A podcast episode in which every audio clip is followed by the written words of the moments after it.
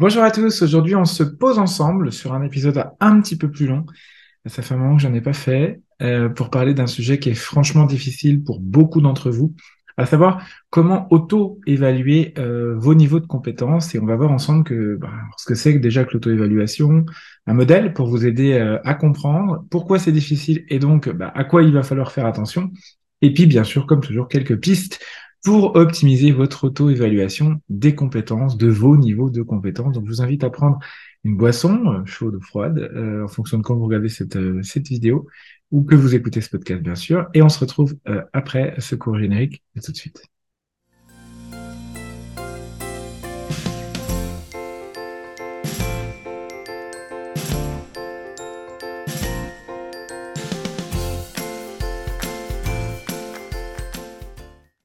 Bienvenue dans ce nouvel épisode du Conseil de la semaine. J'espère que vous allez bien. Euh, si vous êtes nouveau euh, sur cette chaîne, bienvenue. Je m'appelle Julien. Je suis ingénieur de la formation et des compétences. C'est un, Master 2 que j'ai obtenu par la VE. Je suis également coach professionnel euh, et mon métier, c'est le développement des compétences pour adultes au travers le coaching, la formation et bien sûr la VE. J'accompagne à la VAE depuis 2015 euh, maintenant sur tout type de diplôme, tout domaine et tout niveau. Et dans ces épisodes, je vous partage tous les vendredis un maximum de retours d'expérience, de trucs, d'astuces et de bonnes pratiques pour vous aider à vous lancer du mieux possible dans la démarche de VAE. J'espère de mon cœur, euh, de tout mon cœur, vous aider à la réussir. Alors, euh, l'auto-évaluation de vos compétences, euh, c'est vraiment au cœur de votre démarche de VAE. Et aujourd'hui, je voudrais vous parler de, de, de ce sujet, de cette importance-là. Alors, avertissement, attention, simplement s'auto-évaluer, ça va pas suffire. Il va falloir prouver votre auto-évaluation par euh, des illustrations de situations vécues, des exemples, des preuves, et tenir compte qu'il y a beaucoup de limites à l'auto-évaluation. Malgré tout, c'est un point de départ et il faut bien commencer quelque part. Donc pourquoi j'ai choisi de vous, de vous parler de ce sujet en particulier? D'abord parce que l'auto-évaluation, elle va vous permettre de faire le lien. C'est ce qui vous permet de faire le lien entre d'un côté votre référentiel de compétences, c'est-à-dire l'attendu, les compétences attendues pour valider euh, le diplôme ou la certification visée, et vos propres compétences, celles que vous avez acquises par vos différentes expériences. Et ce, et j'insiste là-dessus, quel que soit le stade de votre démarche euh, VAE. D'abord, avant de vous positionner sur un diplôme, en regardant bah, est-ce que j'ai le niveau de compétence qui est attendu par le diplôme en termes d'autonomie, de responsabilité par exemple. Euh, pendant euh, la recevabilité, évidemment, pour convaincre votre certificateur de vous euh, lancer dans cette démarche, de vous accepter dans cette démarche. Et puis bien sûr pendant la phase 2, hein, donc classiquement la rédaction du livret et l'oral de VAE. Alors, en lien, bien sûr, avec euh, l'analyse des référentiels de, compétences des diplômes hein, que, que, vous visez, l'auto-évaluation va vous aider à identifier à la fois vos points forts, donc c'est-à-dire ceux sur lesquels, les compétences sur lesquelles vous allez pouvoir vous appuyer, à travers les expériences que vous valoriserez, mais aussi vos éventuelles lacunes dans les compétences qui vous manquent euh, ou les niveaux de compétences qui vous manquent si vous êtes débutant et qu'on attend euh, des compétences plus confirmées par rapport aux exigences du diplôme que vous visez. Et ça, ça va vous permettre bah, de cibler les domaines dans lesquels vous pourriez avoir besoin de développer davantage vos compétences, de rechercher des preuves supplémentaires pour répondre bah, aux critères d'évaluation de démarche de VAE, soit en acquérant euh, une expérience supplémentaire avant de vous lancer, soit en complétant euh, pendant votre parcours finalement VAE bah, vos compétences par de la formation, de la veille professionnelle, des lectures, euh, que sais-je. J'ajoute euh, que c'est euh, cette, auto-évaluation de vos compétences, elle est souvent demandée hein, par le certificateur de façon tout à fait explicite. Il vous demande parfois de vous, enfin souvent même, je devrais dire, surtout sur tout ce qui est licence master, de vous auto-noter au travers des grilles d'évaluation des compétences, alors sur 5, sur 10 points, voire carrément euh, pendant les jurys, bah, ils vont vous demander, ils vont vous poser des questions du type bah, à quel niveau vous pensez maîtriser cette compétence, quel est votre degré d'expertise sur cette, cette compétence d'après vous, etc. Et même quand c'est pas explicite, quand vous le faites, quand vous réussissez à vous auto-évaluer et à expliquer pourquoi vous vous évaluez de cette façon, ça va toujours aider votre jury à déterminer euh, par lui-même si vous avez le niveau de compétence attendu par le diplôme. Donc, Maintenant, je vous ai dit ça, je vous propose de, de, de vous aider, hein, de vous donner un modèle d'auto-évaluation qui a fait ses preuves. Et pour vous aider, j'ai choisi un modèle, alors parmi plein d'autres, c'est toujours des choix très arbitraires qu'on fait hein, quand on fait l'accompagnement des vidéos, euh, des épisodes de podcast.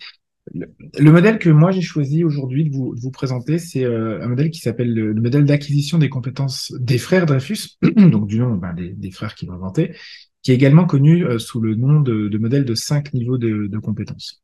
Et en fait, c'est une théorie qui a été développée donc par Hubert et Stuart Dreyfus dans les années à peu près 80, enfin pas à peu près, dans les années 80.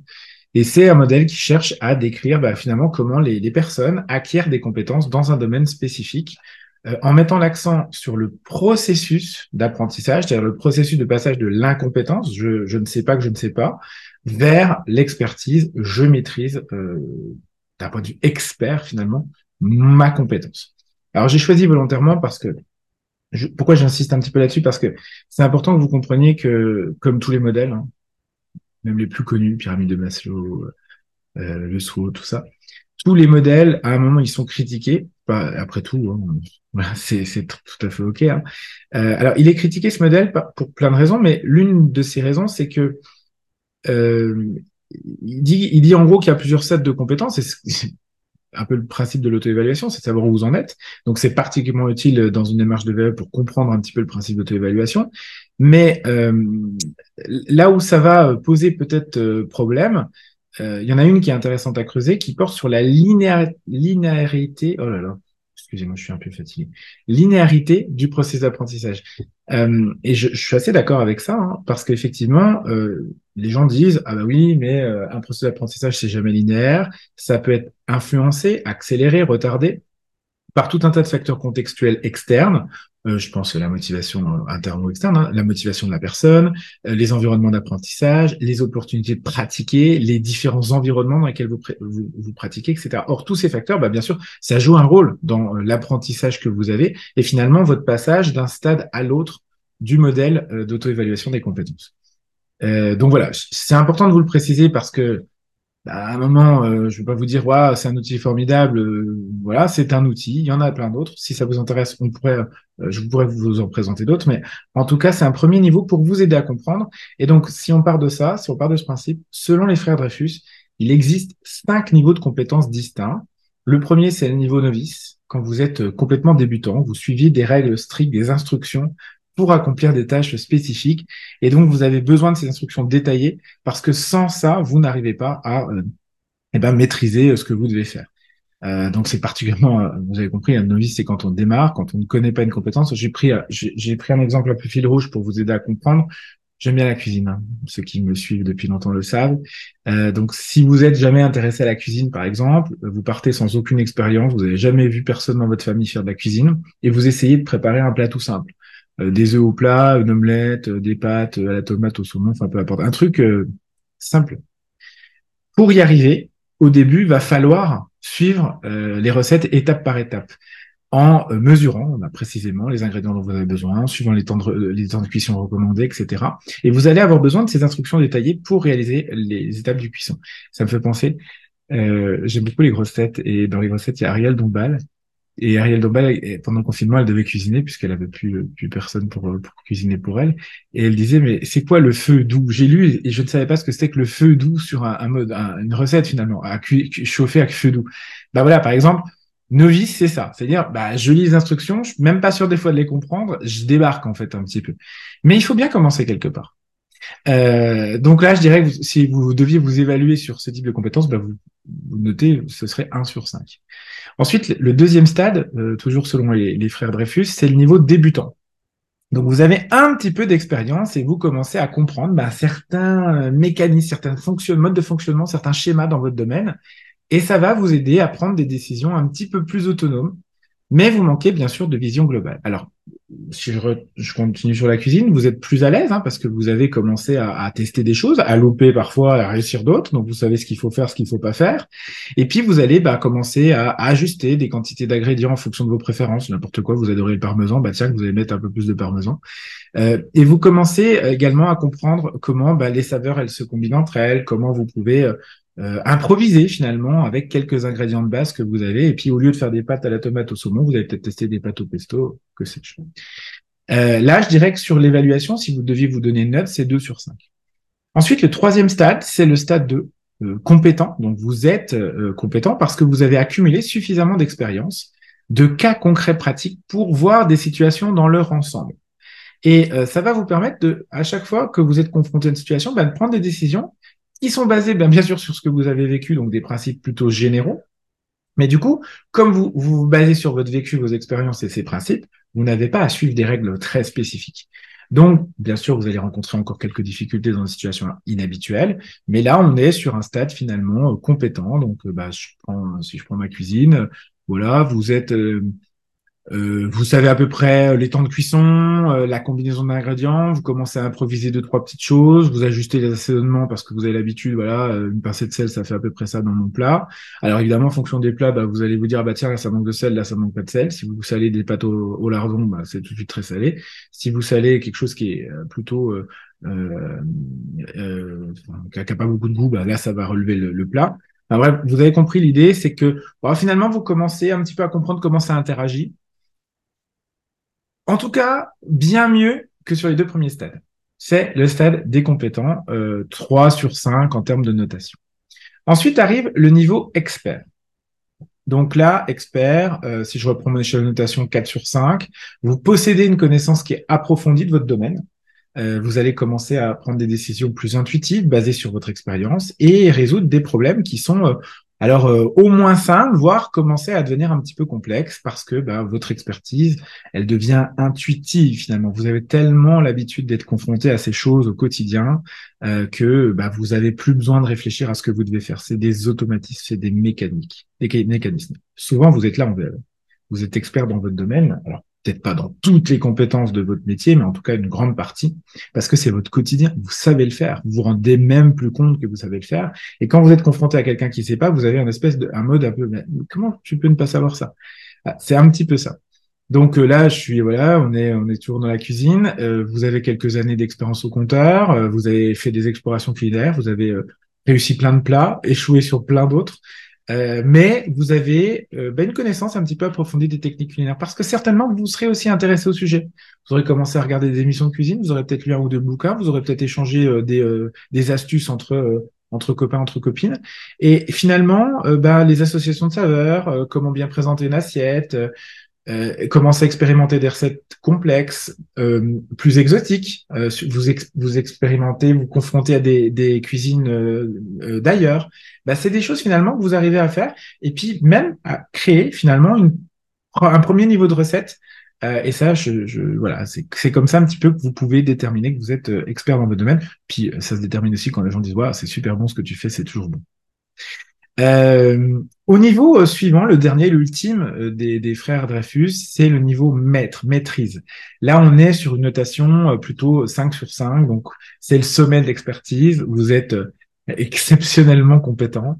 Vous avez, vous pouvez même repousser les limites du, de, du, de votre domaine de compétences. Pourquoi? Parce que vous allez apporter des contributions euh, et puis vous avez une, une, compréhension vraiment avec une grosse profondeur, une grosse prise de recul et puis plutôt créative. Donc, dans le domaine de la cuisine, vous seriez peut-être un chef euh, renommé, primé, euh, qui a une connaissance, euh, une compréhension profonde des différentes cuisines du monde, une capacité à innover, à repousser bah, les limites de la gastronomie. Et, et effectivement, bah, on est du domaine du chef-d'œuvre, on va dire. En tout cas, vous, pouvez vous-même former, inspirer les autres grâce à vos talents et vos compétences de cuisine. Donc, c'est beaucoup plus rare. Hein, c'est un niveau de maîtrise qui est qui est plus rare parce que il est ben, vraiment exceptionnel. Dès l'instant, là, on, on se contente plus de faire, on, apprend et on accompagne les autres à faire aussi. Euh, voilà un petit peu ce que ça pourrait être le niveau euh, maîtrise.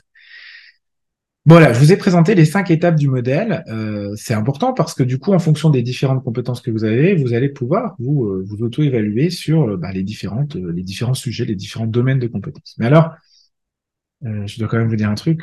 Pourquoi c'est si difficile de s'auto-évaluer? Parce qu'une fois que je vous ai dit ça, bah, voilà, vous avez votre référentiel de compétences d'un côté, euh, votre expérience de l'autre, puis vous allez dire, OK, compétence par compétence, où j'en suis? Est-ce que là, je suis novice? Est-ce que là, je suis débutant?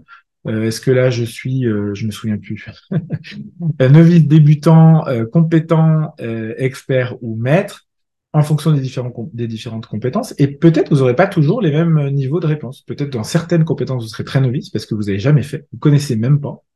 Dans certaines, vous serez débutant parce que vous avez déjà un petit peu fait, mais pas suffisamment pour dire plus. Puis dans certaines, certaines compétences, vous pourriez être expert, voire maître, euh, en fonction de ce dont, euh, de ce dont on parle. Donc, une fois que vous dites ça, euh, c'est là que les ennuis commencent. Parce que pour la plupart d'entre vous, c'est vraiment difficile de vous auto-évaluer. Et ça s'explique pour plein de raisons. J'en ai, je crois que j'en ai eu six. Euh, six raisons, je pense. Vérifie. Ouais, 6. Euh, la première de ces raisons, c'est que probablement vous savez pas vous évaluer. L'évaluation des compétences, c'est une compétence en soi. Et si vous n'avez pas l'habitude de vous évaluer, euh, si vous n'avez pas l'habitude de le faire régulièrement, développer votre conscience déjà de vos compétences, bah, ça peut être difficile, c'est normal, hein, de savoir par où commencer et comment évaluer bah, avec précision vos capacités. Et j'ajoute ici une spécificité euh, culturelle la difficulté culturelle, c'est qu'objectivement, euh, que je sois en formation, en coaching, en VAE, c'est toujours pareil. Je constate vraiment sur le terrain que c'est quelque chose qu'on a vraiment du mal à faire en France par rapport à certains autres pays, certains autres marchés. C'est probablement le fruit de notre culture euh, judéo-chrétienne où bah, on valorise un peu l'humilité, on, essaye de toujours reconnaître nos limites, nos erreurs, et tout ça c'est considéré comme une vertu, mais donc du coup on a, on du mal à aller se confronter à, l'évaluation. regardez les, les, si vous avez des enfants ou si vous-même vous avez passé des examens, t'as réussi? Je sais pas. C'est fou. Euh, donc voilà, on a, on a, c'est déjà c'est difficile de s'auto-évaluer et comme on n'a pas l'habitude de le faire, bah, c'est un peu le serpent qui se mord la queue. On a du mal. Le, la deuxième raison qui fait qu'on a du mal à, à s'auto-évaluer, c'est qu'on a des biais de perception. Alors, on en a tous. voilà, soyez tranquille, c'est tout à fait normal. Ces biais de perception, donc de croyance finalement sur vous-même, sur le monde qui vous entoure, euh, ça affecte votre capacité à évaluer objectivement vos compétences. Parfois, vous allez surestimer vos compétences dans certains domaines ou, ou au contraire, sous-estimer vos compétences dans d'autres domaines. Euh, c'est des biais cognitifs qui sont très connus, très étudiés. Si ça vous intéresse, je pourrais aussi faire un épisode là-dessus. Euh, mais euh, c'est renforcé aussi dans certaines situations par des gens qui potentiellement peuvent manquer de confiance en eux, peuvent euh, avoir euh, des préjugés sur leurs capacités. Alors ça dépend de vos personnalités, de vos croyances, bien sûr. Hein. Mais si vous souffrez de manque de confiance en vous, d'estime de vous, bah, vous pourriez être trop, trop critique envers vous-même et sous-estimer du coup votre niveau de compétence. Euh, et à l'inverse, hein, je connais beaucoup de gens qui surestiment parfois leur niveau de compétence et qui, quand ils rentrent dans la démarche, se disent Ouah, ah oui, j'avais pas prévu ça. Intéressant euh, de le vivre pour le comprendre. Raison numéro 3, la complexité des compétences et le manque de critères objectifs d'évaluation. Alors, le sujet, c'est que souvent, quand vous ouvrez le référentiel de compétences d'un diplôme pour la première fois, vous vous dites, oh, mais qu'est-ce qu'il raconte? Enfin, je comprends pas ce que ça veut dire. C'est souvent des termes techniques, très académiques, très universitaires, très abstraits, en tout cas très éloignés de ce que vous faites au quotidien. Parfois, vous connaissez même pas les termes, vous savez même pas ce que vous dire alors que vous le faites au quotidien. Mais du coup, ça rend forcément difficile l'évaluation euh, précise de ce que vous, vous devez vous auto-évaluer. Euh, et en plus de ça, même quand on connaît, ben, il y a des compétences qui sont complexes tout simplement à évaluer parce que c'est multidimensionnel. Euh, par exemple, je prends le management, s'auto-évaluer en management, c'est super compliqué parce que ça ne dépend pas de soi. S'évaluer en gestion de projet, c'est particulièrement difficile. Pourquoi? Parce que on est souvent dans un mode collaboratif où il y a plein de facteurs externes qui, influent finalement sur votre capacité à réussir ou pas les choses, et donc naturellement à savoir si vous êtes bon ou pas. Euh, et puis, ben, on manque aussi de référentiel. Hein. On a du mal. Alors, euh, à part les gens qui sont dans la qualité, dans les normes qualité, l'ISO, etc. Euh, un peu la formation avec Calliope, mais on est encore loin de ce que ce qu'on pourrait faire. Quand on n'a pas de référence externe, de normes euh, professionnelles claires, des échelles de mesure, bah, c'est compliqué vraiment d'évaluer des compétences. Donc, c'est normal aussi parce que dans le fond, c'est dur. Raison numéro 4, c'est la variabilité de vos performances et des contextes professionnels. On n'est pas des robots. Vos performances, elles vont varier euh, dans le temps en fonction de votre niveau de fatigue, niveau d'énergie, euh, votre expérience acquise, bien sûr, mais pas que. Et surtout, surtout des contextes dans lesquels vous opérez. Euh, je prends un exemple tout bête pour que vous compreniez. C'est pas la même chose de d'être manager d'équipe. Euh, mais d'ailleurs, je dis ça, mais je pourrais dire n'importe quoi. Euh, plombier c'est pas la même chose d'être plombier dans une entreprise où on cultive le droit à l'erreur, euh, euh, l'épanouissement personnel, etc., que d'être dans plombier dans un environnement très contraint euh, où ben on a des, des, engagements de productivité, de performance extrêmement élevés qui passent avant le bien-être au travail, etc. Les différents contextes vont pas vous permettre de bah, de vous développer en termes de compétences de la même façon. voilà. Donc, du coup, c'est difficile de déterminer si vos, compétences, elles sont euh, cohérentes. Est-ce qu'elles sont en plus transférables dans d'autres environnements que, le vôtre? Et c'est dur quand on est parfois, j'utilise le terme volontairement, mais picousé par une entreprise parce qu'on est dans son contexte professionnel tout le temps, avec son jargon, ses codes, sa culture, et qu'on n'en change pas forcément. Vous pourriez, je pense à des candidats en particulier, là, des candidats dans l'intérim, par exemple, ils sont extrêmement euh, picousés. Ils ont une culture qui est très forte, ils respirent presque le, nom de l'entreprise, enfin le nom de la marque pour laquelle ils travaillent, quoi. Et du coup, quand ils postulent pour un, quand ils demandent un diplôme généraliste, en étant, euh, par exemple, dans l'intérim, bah, ils vont avoir du mal à s'approprier d'autres secteurs parce qu'ils n'ont pas les codes des autres secteurs. Et les compétences, elles sont pas forcément toujours tout à fait transposables, transférables. C'est particulièrement vrai dans le monde dans lequel on vit, où tout change et tout va très vite, les exigences évoluent très rapidement, et en plus, il y a des problèmes d'obsolescence des compétences. Hein. Il y a des, compétences qui étaient euh, très en vogue il y a quelques semaines, encore, et qui, bah, il y a quelques mois, admettons, et qui aujourd'hui sont complètement obsolètes, voire disparues. Et puis, il y a des compétences comme les soft skills, l'adaptation, la créativité, le travail en équipe, euh, sais-je, euh, qui sont des compétences transversales, qui peuvent, elles, devenir essentielles dans le monde dans lequel on vit et qui sont finalement très transversales euh, par rapport euh, à vos enjeux de diplôme. La cinquième raison, bah, j'en ai déjà parlé sur cette chaîne, c'est la peur de l'échec et du jugement. Forcément, quand on s'auto-évalue, bah, surtout pour avoir un diplôme, on peut avoir peur de, de trop s'évaluer, enfin, de mal s'évaluer en tout cas, euh, d'avoir la main un peu lourde sur l'évaluation en se disant bah tiens j'en ai besoin donc je vais dire que je fais un peu plus que prévu. Mais du coup vous avez peur de ça parce que vous si le jury me pose des questions etc bon j'en ai déjà parlé de ce, cette peur euh, finalement de l'échec et du jugement. Je vous renvoie aux épisodes sur les peurs de l'écrit et de l'oral euh, si vous les avez pas encore vus. C'est des épisodes que j'avais fait au tout début de la chaîne donc euh, allez scroller un petit peu. Et puis la sixième raison c'est que l'auto-évaluation c'est un processus continu il va falloir réévaluer régulièrement vos compétences pour suivre votre progression et votre développement professionnel. Et c'est particulièrement vrai quand on est en VA aussi. Souvent, je vois les candidats, donc vous êtes là en phase de livret, rédaction du livret, vous avez écrit une première mission, une deuxième, une troisième, euh, puis vous lisez le tout début de votre livret et vous dites, non mais comment j'ai pu écrire ça quoi? Alors je vous le dis en toute humilité parce que moi-même je l'ai vécu avec mon propre euh, livret VE. Quand j'ai fini ma deuxième mission et que j'ai relu tout mon livret, je me suis dit, euh, je peux pas envoyer ça en fait, c'est pas possible. L'auto-évaluation, c'est comme un muscle qui travaille, qui se travaille. Et plus vous allez le faire, plus ça va devenir facile. Et je précise que comme au passage, il s'écoule plusieurs semaines, voire plusieurs mois entre le moment où vous commencez la démarche et le moment où vous la terminez, bah vous accumulez en plus de l'expérience et du coup de la prise de, de, recul et de la prise de hauteur. Bon voilà, je vous ai encore donné une difficulté supplémentaire dans l'auto-évaluation. Maintenant, comment faire? Pour surmonter euh, ces difficultés qui sont, euh, somme toute, tout à fait naturelles, vous avez bien compris qu'elles sont euh, pour tous les candidats, moi, je vous invite à toujours compléter votre auto-évaluation.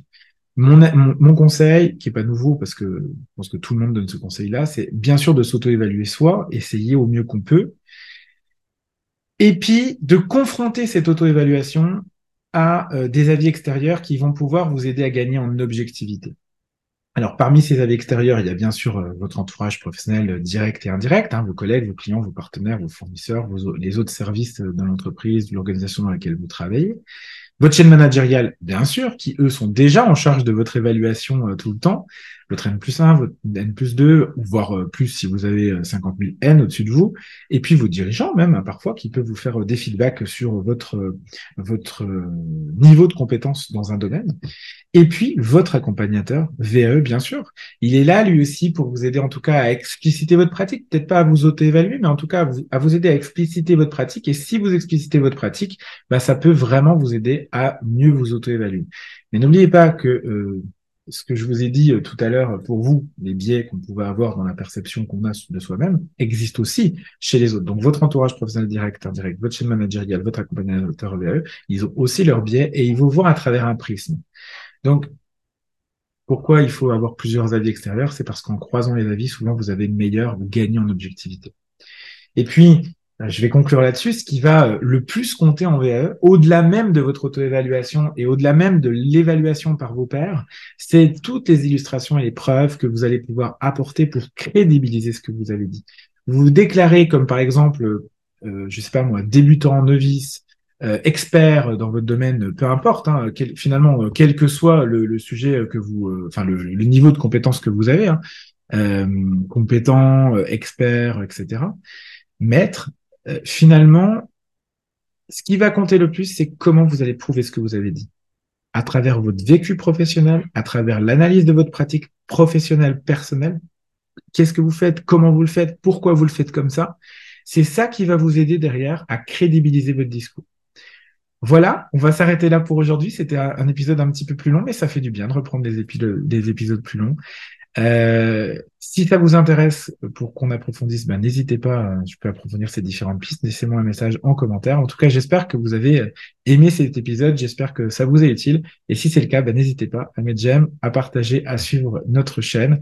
Et je vous invite aussi à vous rendre sur notre site internet jacef.com pour euh, ben, euh, découvrir nos offres d'accompagnement, bien sûr, et puis euh, vous abonner à notre newsletter pour recevoir prochainement plus de contenu exclusif. Euh, quant à moi, bah, je vous donne rendez-vous dès la semaine prochaine pour un nouvel épisode du Conseil veille de la semaine. Et d'ici là, portez-vous bien.